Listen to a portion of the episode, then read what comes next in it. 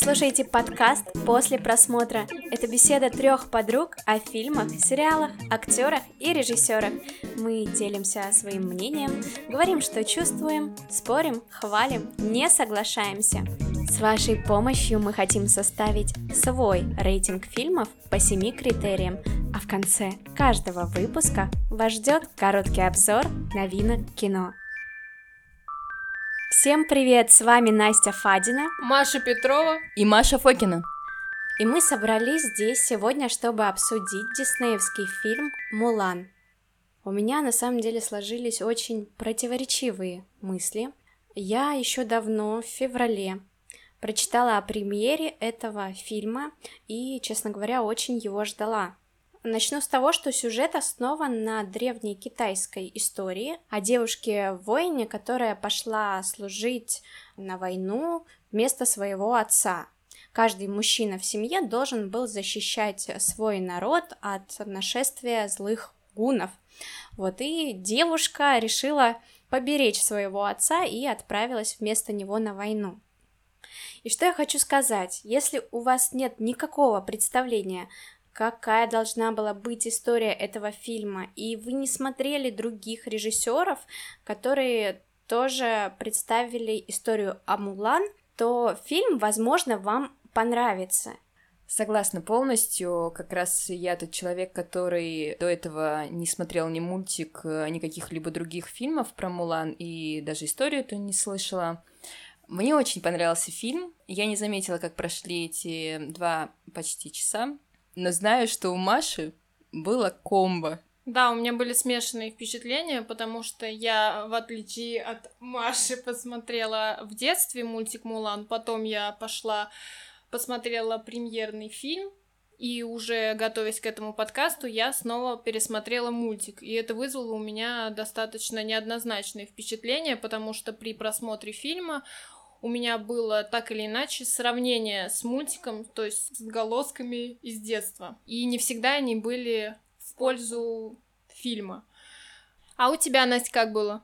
У меня не было опыта знакомства с этой историей до похода в кинотеатр. Если воспринимать его как отдельную картину, то он, в принципе, может понравиться, а может и нет. Несмотря на то, что смотреть это довольно красиво, интересно, красочно, но по своим эмоциям у меня как-то довольно ровные ощущения. Я не могу сказать, что меня вот прям что-то волнует сильно или будоражит, и это мне показалось немножко странным, и я не понимала, так ли это должно быть на самом деле. После похода в кино я посмотрела еще диснеевский мультик, который вышел в девяносто восьмом году. И именно этот мультик подарил мне какие-то, не знаю, бешеные эмоции в сравнении с фильмом. Я хохотала, мне было вот правда очень весело и интересно. Сейчас, слушая тебя, подумала о том, что, может быть, это особенность восточной культуры, что они такие спокойные на вид и не вызывающие никакие эмоции, но внутри там бури. Ну, в принципе, возможно, ты права, какая-то, да, такая сдержанность, но у меня на это есть другой ответ. Просто сам Дисней этот фильм больше, наверное, рассчитывал на китайскую аудиторию, то есть очень важно узнать было, наверное, мнение самих китайцев про их историю Мулан, и я тебе скажу, что им не понравилось. И я как раз почитала, что на одной довольно популярной социальной сети в Китае этот фильм оценили в четыре и семь баллов, ну, из десяти. По-моему, это как раз говорит, что, ну, крайне не попали в сюжет, в историю и не прониклись духом. Что не понравилось китайцам? Они говорят, что им жутко не понравилось, как вот представили девушек, которые сватались, да, какой жуткий был грим, это все некрасиво. Плюс они говорили про то, что совершенно не показана ценность патриотизма, то, что эта история именно больше про патриотизм, а не про слепую веру в императора, отдать свою жизнь просто, да, за императора, но не раскрывая, что это значит для китайского народа. Окей, соглашусь. Раз самим китайцам не понравилось, вероятно, современный фильм немного о других ценностях, так называемой современной этики. После просмотра мультика, по вашим советам, это стало более явно, потому что, мне кажется, я каждый раз смотрю так наивно фильмы и думаю, что там какая-то глубокая идея, тем более это давняя китайская история, но современные фильмы делают, видимо, немножко с другой идеологией, нежели они были задуманы.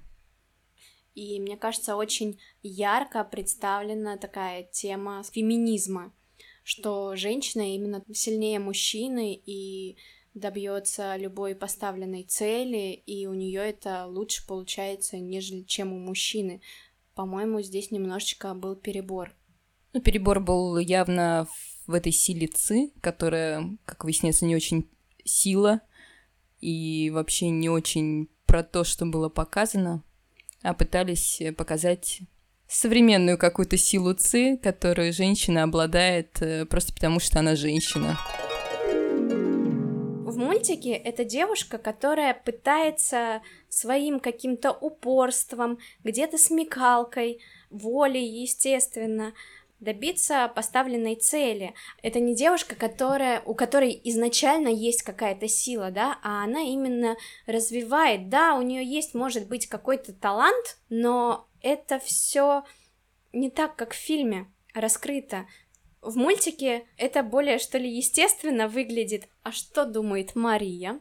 Да, я с вами согласна, но хочу отметить, несмотря на то, что в картине явно присутствует феминистический настрой, хочется сказать о актрисе, которая, на мой взгляд, идеально справилась с поставленной задачей, потому что в ней сочетается женственность, какая-то глупость женская, также в ней присутствует мужская сила воли, понимание мужской дружбы. И вот сама девушка очень красивая, у нее красивые черты лица, есть даже в характере какая-то наивность, и именно как попадание в образ, мне кажется, сто процентов. Да и вообще, на мой взгляд, актерский состав подобран неплохо. Достаточно красивый актер. Кто он? Мне очень понравился актер, который сыграл одну из главных ролей. Мне показалось, что он тоже выглядит очень органично. Еще мне понравилась их... Искра? Не... Искра, да, недоискра, я бы сказала, потому что, несмотря на очень хорошую химию, которую показала режиссер, мне не хватило все-таки каких-то отношений. Да, там был намек на чувство, что какая-то искра между Мулан и Чэнь Хунхуэй. Давай еще раз Чэнь Хунхуэй. Чэнь Хунхуэй. Короче, ладно, красавчиком э, возникла, но это, конечно, никак не показали, не проявили это, хотя могли бы хотя бы одну сцену показать. Ну, видимо, это могло кого-то ущемить в рамках сегодняшних тенденций. И мне кажется, что то, что режиссера выбрали именно женщину, это новозеландский режиссер Ники Каро, которая обычно снимает совершенно другие фильмы, более такие драматические, тонкие, да, и сами отношения, как она передала внутри этой картины, они, на мой взгляд, хорошо были показаны, но в плане спецэффектов каких-то, да, и масштабности здесь скорее, наверное, это было под силе мужчине. Я не хочу никого обидеть, но многие критики это отмечают. Феминистки нас захейтят. Вот еще что хочу сказать. Очень сильно не понравилось китайцам, что некоторые сцены снимались в провинции Синьцзян, а это место, где находится концлагерь для перевоспитания уйгуров от терроризма. И, конечно, местные жители негодовали. Неужели нельзя было найти другого места для съемок?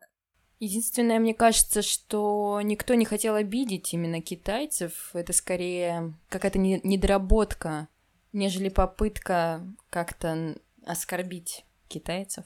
Что не понравилось, то что они именно поблагодарили правительство Китая за как бы то, что они одобрили съемки, ну, в тех местах, в которых которые предоставили.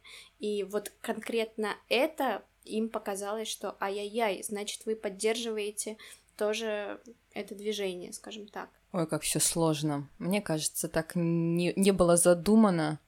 Хотели хорошо, а получилось как обычно. Смотрите сначала фильм, а потом мультик. А если вы смотрели и мультик, и фильм, то не смотрите, но вообще это дело ваше. Ну, я хочу что сказать, если подводить итоги, не нужно отталкиваться от истории Мулан как некого символа девушки-воина древнего Китая, а смотрите это как отдельную картину, просто новая история. А я советую на этот фильм пойти именно с детьми, потому что если присутствовать в кинотеатре, когда смотришь фильм, самые искренние эмоции вызывает этот фильм именно у детей. Когда что-то случается, я слышала охи-ахи именно детей, и если почитать отзывы, то положительные пишут именно те, кто пошел в кинотеатр всей семьей. Рожайте детей. Почему мы не дети? Потому что мы взрослые. Рожайте детей или не рожайте. Поступайте, как вам хочется. Не надейтесь на силы, а упорством и трудом добивайтесь своих поставленных целей и верьте в них. Как ты высоко закончила. Прям красиво. Душевно. Я старалась. Я хочу сказать, что если фильм мне понравился не очень, сейчас я как в детстве с мамой посмотрела снова мультик, и он, как и тогда, так и сейчас, вызвал у меня массу положительных эмоций, значительно больше, чем фильм. Особенно мне понравилось музыкальное сопровождение. Этот мультик актуален и сейчас, потому что те мультики, которые сейчас смотрят дети, мне кажется, вообще никому показывать нельзя. Мне... Например, не хватило в фильме дракончика. Мишу, по-моему, он его звали. Мне кажется, что он добавлял именно такой юмор положительный, да? Угу. А, я понимаю, что в легенде, конечно, никакого ни дракончика, ни сверчка не было, но мультику это добавляло определенный шарм. Красок, определенных красок, да, угу. Согласна. Определенных красок, эмоций. А фильм получился каким-то Спокойным. Спокойным, ровным, никакущим. Итак, мы переходим к главной фишке нашего подкаста – независимый рейтинг силы трех. Мы выделили семь критериев, по которым будем оценивать фильм, который только что обсудили. Их семь штук. Первое – это наличие сюжета. Попадание в образ. Третье – здоровая мотивация. Четвертый – фильм на раз. Социальная нагрузка. Красота кадра и музыкальная составляющая. Итак, начинаем голосование. Первый пункт – наличие сюжета. Если оценивать от одного до десяти, я бы поставила, наверное, четыре балла. Я бы поставила тоже, наверное, четыре балла. Что скажет Маша? Да вы что, от одного до десяти всего четыре балла? Нет, конечно. Нет, не ноль. Наверное, восемь. Мне кажется, ты слишком высоко оценила фильм, который снят по мультфильму. Слушай, ну это мнение Маши, поэтому это ее оценка, не парься. Но мы оценили на четыре. Да. Давай следующий. Следующий пункт – попадание в образ. Ну, так как мы тут уже говорили, что Мулан была просто превосходна, то я здесь поставлю десяточку. Я тоже, наверное, поставлю десять, потому что мне понравилась и главная героиня, и весь актерский состав. Тут я с тебя тоже скопирую. Так и хочется поставить четверочку, но нет, я с вами соглашусь. десять. Следующий критерий – это здоровая мотивация. Немножко поясню. То, когда фильм после просмотра оставляет приятное ощущение и желание чего-то добиваться и идти вперед. Как я уже ранее говорила, этот фильм несколько не про это, и поэтому я ставлю пять, и то, видимо, завышаю. В отношении этого пункта я с Машей, ну, практически согласна. Очень ярко показаны феминистические взгляды, и это, конечно, не совсем, наверное, здорово, или здорово. Поэтому я поставлю четыре балла. А я, как самый критично настроенный к этому фильму человек, за здоровую мотивацию поставлю, наверное, троечку, потому что я здесь не увидела никакой здоровой мотивации в принципе. Итак, переходим к следующему пункту. Это фильм на раз. Этот фильм можно назвать, конечно... Не, я задумалась, хотела бы я его пересмотреть. Если привязывать это к предыдущему пункту, то, скорее всего... очень близко с тем, что это фильм на раз. Не мультик, а фильм. Тогда я поставлю восемь баллов. Я поставлю пять, потому что ощущение пятьдесят на пятьдесят. Возможно, и придет время, когда я захочу пересмотреть этот фильм. А я этому фильму поставлю, наверное, девяточку, потому что я не думаю, что когда-нибудь я буду пересматривать этот фильм. Чего нельзя сказать о мультфильме. По критерию социальная нагрузка я, наверное, поставлю шестерочку. У меня такое ощущение, что ты читаешь мои мысли. Мой ответ также шесть баллов. После просмотра мультфильма фильму ставлю девять баллов по этому критерию. Переходим к красоте. Здесь мы оцениваем красоту кадра. И я поставлю девять баллов. А мне кажется, красота кадра заслуживает десять баллов. А что скажет Маша? Я соглашусь и поставлю тоже десять. И последний пункт, мой любимый, это музыкальность. Честно говоря, я плохо помню музыку вообще в фильме, и это, наверное, показатель. Наверное, там фоново была какая-то красивая музыка, и, скорее всего, без слов, но я ее не запомнила. Поэтому поставлю четыре балла. Я музыку тоже, если честно, не помню, но, вспоминая мультик, опять же, возвращаясь к нему, я, наверное, поставлю... Да не наверное, а точно поставлю единичку.